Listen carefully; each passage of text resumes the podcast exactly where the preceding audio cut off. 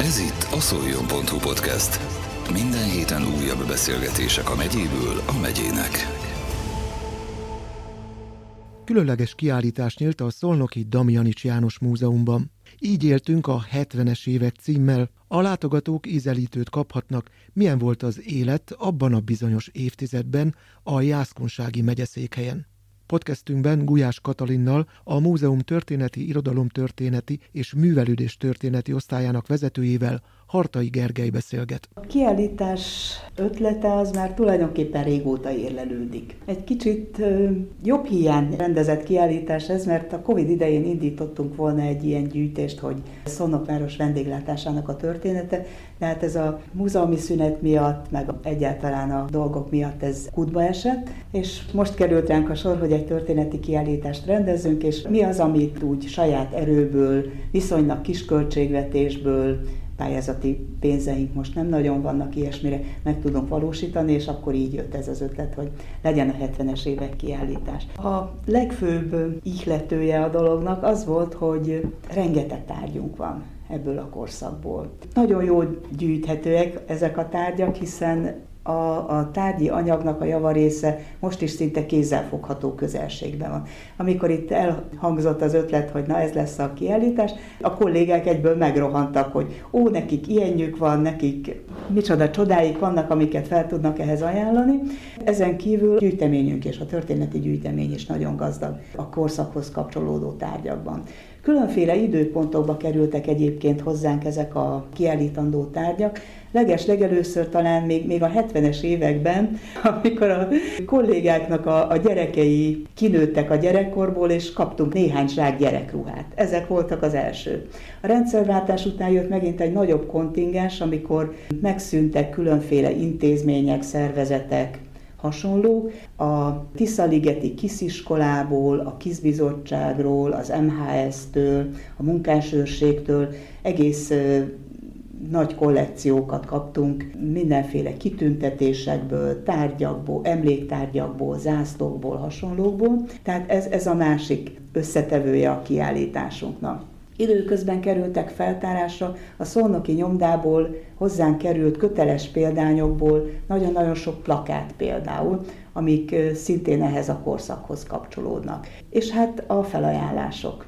Az utóbbi egy-két évtizedben egyre többen, ahogyan divatba jön a retro, a retro, mint életérzés, mint tárgyi világ, egyre többen ajánlanak föl tárgyakat a történeti gyűjteménybe, úgyhogy sajnálják kidobni, emlékeik kötődnek hozzá, mégse a szemétben végezze, ennek múzeumban a helye, és gyakorlatilag ingyen jutottunk ezekhez a tárgyakhoz. Tehát ebből áll össze maga a kiállítási anyag. Maga a kiállítás ötlete az azért érdekes meg fontos, hogy a múzeum hogyan közeledjen ezekhez a tárgyakhoz, ehhez a tárgyi világhoz.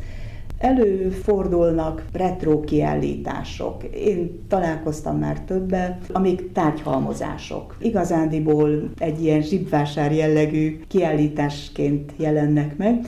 Mi viszont ezekhez a tárgyakhoz, meg ehhez a korszakhoz, mint történeti korszakhoz közelítünk. Olyan tárgyak ezek, amik erre a korszakra, mint korjelzőre utalnak, mint médiumai ennek a korszaknak tulajdonképpen. Divat a retro, ez a másik dolog. Viszont talán a történeti dimenziója nélkül ö, divat ez, most már a személyes nosztalgiákra, az emlékekre, a nekem is volt ilyen tárgyam érzésekre építenek, mi viszont megpróbáljuk megmutatni ennek a korszaknak a lényegét. Lehet, hogy ez 80 négyzetméteren egy kicsit meredek vállalkozásnak tűnik, nem is kimerítő korképet akarunk mi adni, hanem egy ilyen életérzést felvillantani hogy lehet hülyen visszaadni a 70-es éveket. Ugye, ha visszagondolunk akár kiki abból, amit saját maga megélt, illetve fiatalabb generáció a történelmi tanulmányokból, hogyha ha merítkezünk, ugye a szocializmusnak már a, a reform időszaka elkezdődik, fiatalokban ott tombol ez a, ez a táncdal időszak, a rock and roll életérzés. Annyiféle módon tudunk a 70-es évekhez közelíteni, hogy gyakorlatilag mindenki a saját maga módján. Hogy lehet ebből hülyen visszaadni bármit a ma emberének? És akkor a ruhákat, ugye a korabeli viseletet nem is említettem még. Ez azért is nagyon érdekes vállalkozás, legalábbis az én elgondolásom szerint, mert uh, tulajdonképpen három dolognak az erőterében alakul ki ez az egész kiállítás. A történettudomány most már elkezdi a korszaknak a belső összefüggéseit, a belső titkait, azok is voltak bőséggel, feltárni. Most már nagyon jó könyvek kezdenek megjelenni, az, mondjuk az utóbbi 10-15 évben erről a korszakról, és nem csak a politikai élet, meg nem csak a egypárt uralom, meg a diktatúra dolgai, hanem például 70-es évek életmódjáról is. És ez a kiállítás azért főként erre koncentrál. Ja igen, a három dolog erőtere. Tehát ez az első, amit a történettudomány mond róla. A másik az, hogy, hogy ez a mi gyerekkorunk. legalábbis az enyém, bocsánat. A kiállítás látogatóinak egy jó része, gondolom, az a nemzedék lesz, én és a nálam idősebbek, akik már éltek akkor. Tehát nagyon sok személyes emlékük kötődik ehhez a korszakhoz. A harmadik pedig maga az a tárgyi világ, ami itt a múzeumban ebből lecsapódott. És ennek a három tényezőnek az erőterében szerintem egy nagyon izgalmas dolog fog kisülni. Melyek a legspecifikusabb darabjai ennek a tárlatnak? Húha! Hát az nagyon sok van. Néhányat, ha tudunk nevesíteni esetleg. Jó. Legelőször is azt mondom, hogy ez előzőből is következik, amiket elmondtam, hogy ez egy olvasós kiállítás lesz. Tudom, ez a múzeum pedagógusok, meg a kiállítás rendezőknek a rettegése, hogy nem olvas a látogató. Szerintem fognak olvasni. Elmondom, hogy nagyjából milyen egységekből nagyon épül jó. fel a kiállítás. Ez egy nagyon izgalmas korszak. Az a korszaka a szocialista, kommunista diktatúrának, ami már kifelé vezet egy kicsit belőle. A 70-es évek egy ilyen kettős arculatú évtized volt. Tulajdonképpen az első fele volt igazándiból a szocializmus fénykora, és a második fele a nagyjából az olajárrobbanásoktól kezdődően az az időszak, amikor már kifelé megyünk ebből. Nem nagyon érzékelt még ebből a hétköznapi polgárúgy dolgokat, inkább csak az áremeléseket. Tehát legelőször is egy ilyen erre a párt állami múltra utaló tárgyegyüttest mutatunk be. A tablóinknak az a címe, hogy a pártalan éppel egy az utunk. Ez azt hiszem mindent elmond róla, mivel ez egy nyugodt, békés korszak volt tulajdonképpen bürokratikusan irányított korszak volt, úgyhogy iroda, egyértelműen iroda, amiben aztán minden, minden benne van, a Lenin szobortól elkezdve a különféle városi fejlesztéseket bemutató fotóalbumokig, kitüntetések, plakettek, mindenféle versenyeken nyert serlegek, hasonlók. Ez az első egység. A második része az, az az ifjúsággal foglalkozik. Hát nekem azért ez a kedvencem, nyilván, mert akkor voltam általános iskolás is és középiskolás is. Hát az ifjúság az egy, az egy probléma volt. Már a 60-as években is probléma volt, de a 70-es években különösen. Annyi volt probléma, hogy, hogy mi a saját Hát itt, itt a saját dolgaimat tudom mondani, saját életünkben tapasztaltuk meg ennek a korszaknak a kettősségét. A kettős nevelésben, hogy a szüleink nemzedéke volt az, akiknek ebbe úgymond bele kellett törődniük 56 után, meg 56 élményeinek a hatására, Minket óvni igyekeztek mindentől, de megvolt az, hogy ők elmondták a, a dolgokról a, a valóságot. Nyilván elmondták nekünk, hogy erről hol mit nem szabad beszélni, de utána mi ezt már tudtuk Kisztagok voltunk mégis, meg első áldozók, meg bérmálkozók is, tehát ezek a kettősségek nagyon-nagyon furcsa ellentmondásokat okoztak bennünk is. Voltak, akik ezt rettentően nehezen élték meg, ők, akik azután ebbe a nagyon lázadó, csöves, nem tudom milyen irányba mentek el, hát mi meg a, a gyávábbak, akik, akik ezt végigcsináltuk. Egy pillanat erejéig szóba kerültek a szolnoki fejlesztések, a városi fejlesztések. Milyen jellegű beruházásokról lehet ebből az időszakból beszámolni, amelyek itt hát megjelennek ez, ez, egy kül, ez egy külön egység lesz, a kiállítás legvége. Igen, emiatt is kérdezem. lesz egy egység. Ennek csak az a cím, hogy 900. A Szolnok város 900. jubileuma. Ez a városnak egy hatalmas átalakulása volt. Szerintem a város fejlesztésének egy csúcspontja. A négyes út kiszélesítésétől elkezdve a belvárosnak egy patinásabb részének a lerombolása, de hát ebbe tartozott a Domus áruház megépítése, panellakótelepek készültek az Agyvaparton, a József Attila úton, az ifjúság nevelésében a KISZ és az úttörő mozgalom volt a, a fő ideológiai irány, de hát nekünk mindezzel együtt, hogy KISZ tagok voltunk, meg úttörő ősben voltunk tagok, nagyon boldog gyerekkorunk volt, csodálatos játékaink voltak, ezekből egy nagyon nagy válogatás lesz majd kint, hát főként a mostani gyerekeknek az örömére. Mindenképpen meg akartuk jeleníteni a korszak divatját. Hogy beléptem én is a kiállításba, mindjárt a ruhák fogtak meg. Ez volt az az időszak, amikor az emberek szűkös évtizedek után elkezdhettek fogyasztani. Szerintem a korszaknak ez, ez a fő jellemzője, és igazándiból a kiállítóteremnek a felosztása, meg az elrendezése is nagyjából arra próbáltunk azért koncentrálni, hogy rendben van, diktatúra volt, meg, meg ezeknek eleget kellett tenni, meg ez fontos volt embereknek a karrierje szempontjából, hogy mit tudom én, pártagok legyenek, meg ilyesmi, de a hétköznapi életnek a szabadsága, meg az autonómiája ez megnövekedett. Nem volt más lehetősége a, az embereknek a pénzük elköltésére, csak a fogyasztás, és ez jelenik meg a divatban, ez jelenik meg a lakáskultúrában, ez jelenik meg a technikai eszközöknek a gyűjtögetésében, mondjuk így.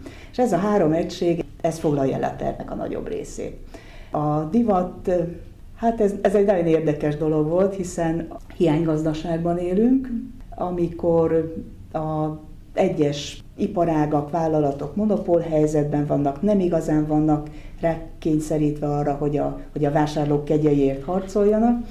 És ez a korszak az, amikor például a divatban a kisipari ruha készítésről áttérnek a konfekció készítésre. Tehát egyre színvonalasabb lesz az embereknek az öltözködése, ha ezt tekintjük. Aztán bemutatunk ilyen presztízs dolgokat is ebben a divat részben, hogy a külföldről turistautak során behozott divatcikkek, például ilyenek voltak az orkánkabát, ilyen volt a farmer nadrág, ami a 70-es éveknek azért egy ikonikus divat darabja volt. Kulturális vonalon esetleg filmek, zene kapcsán lesz-e valamiféle utalás a 70-es évekre? Hanglemezek formájában. És ezek a hanglemezek formáj... milyen jellegűek? Milyen együttesektől, vagy milyen előadóktól származnak? A legváltozatosabb előadóktól, Koncsuzsától elkezdve a Neoton együttesen át egészen Hofi Gézáig bezárólag. Meg hát nyilván vannak olyan, voltak olyan hanglemezek is a korban, hogy munkásőrök énekelnek, a munkásőrösség központi kórusának a hanglemeze is szerepel ebben a kiállításban. A terem végében bemutatunk két interiőrt, az egyik egy szobarészlet, másik egy konyharészlet, itt azt hiszem a tárgyak önmagukért beszélnek, nagyon sok tárgy még ma is használatban van ezek közül mégis azért próbáltuk a korszakra jellemzőeket begyűjteni oda. Szerintem nagyon fog tetszeni mindenkinek, gyerekeknek, felnőtteknek az a kis kiállítási rész, amiben hát nem is igazán ilyen keravil szaküzlet, de egy ilyen műszaki, háztartási műszaki tárgykollekciót vonultatunk fel, a, az elektromos kávéfőzőtől kezdve a mosógépen át, a lemezjátszó, volt már akkor ilyen nem hifi torony igazándiból, hanem egy ilyen kombinált zenegép, 70-es évek elejéről ezt nemrég kaptuk az egyik kedves adományozónktól. Ez is fog benne szerepelni különféle légkavaró berendezés, ventilátornak túlzás lenne őket nevezni, berendezések, hajszárító, ezernyi apró, szokorrádió természetesen, hát az ismét csak Az egy... nem hiányozhat, így igen, van, az így van, az a sajátja volt annak így az van. időszaknak. Láttam, ahogy bejöttem a kiállításba, bár még nem volt alkalmam ugye bejárni, de nagyon sokan dolgoznak a kollégák közül, és nagy lelkesedéssel teszik mindezt. Valóban, vagy tényleg ennyi kollégának fűződik emléke ehhez az időszakhoz, mert hiszen, ahogy már az elején említettük, sokaknak sokféle vonzalmuk van a 70-es évekhez, és azért láttam, hogy hogy tényleg nagy lelkesedéssel intézik a kiállításnak a dolgait. Igen, azok is, akik, akik megélték ezt a korszakot, hát azok, akik meg nem, azok meg... Ott meg a retro azok meg, így van, a, re, a retro érzés miatt. Sőt, tegnap az egyik kolléganőnk behozta a pici kis keresztlányát, aki ott azonnal a játékok között elkezdett matatni, tehát rendkívül megragadta az ő játékkedvét is az egész. És számodra mitől igazán megragadó ez a korszak? Szerintem attól, hogy ez volt a fiatal korom, meg a gyerekkorom. Na, és még nem beszéltünk két jelenségről, ezt csak egy-egy vitrin fogja képviselni. Az egyik ez a 900 éves évforduló. Hát itt igazándiból apró tárgyakat fogunk majd bemutatgatni. Minden, ami a 900 éves évfordulóhoz kapcsolódik, ez egy nagyon-nagyon jeles év volt Szolnok életében. Mert két évvel, két évvel korábban meghirdették magának az évfordulónak a megünneplését, és bármilyen meglepő, egy egész mozgalmat sikerült emellé kiépíteni itt Szolnokon.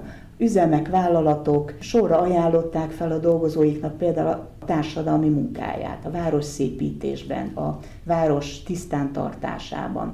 Nem kerül ki az a plakát, ami egy ilyen őrizzük meg városunk tisztaságát, vagy valami ilyesmiről szól. Nyilván a, az ünnepi évnek voltak olyan eseményei, aminek kapcsolódó díjai, plakettjei, hasonlói is kikerülnek, vagy például a 900. évfordulóra van egy bontatlan cigarettánk, amin a 900-as évfordulónak az emblémája szerepel. Melyik évben volt a 900. 75, 975. Igen, és még egy jelenség, ami, amiről nem beszéltünk, az is egy ilyen vitrínyi kiállítási egység lesz.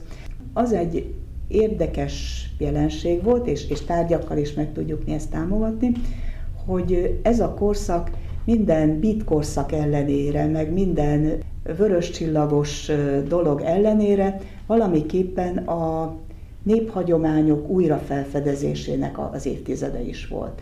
Nem nagyon van már ez a köztudatban, de azt hiszem 68-ban indult a Röpülj Páva nevű népdaléneklési verseny, aminek a 70-es években is volt még több fordulója, aztán ez ilyen néphagyományok bemutatójává vált, de ez egy forradalmian új dolog volt akkoriban.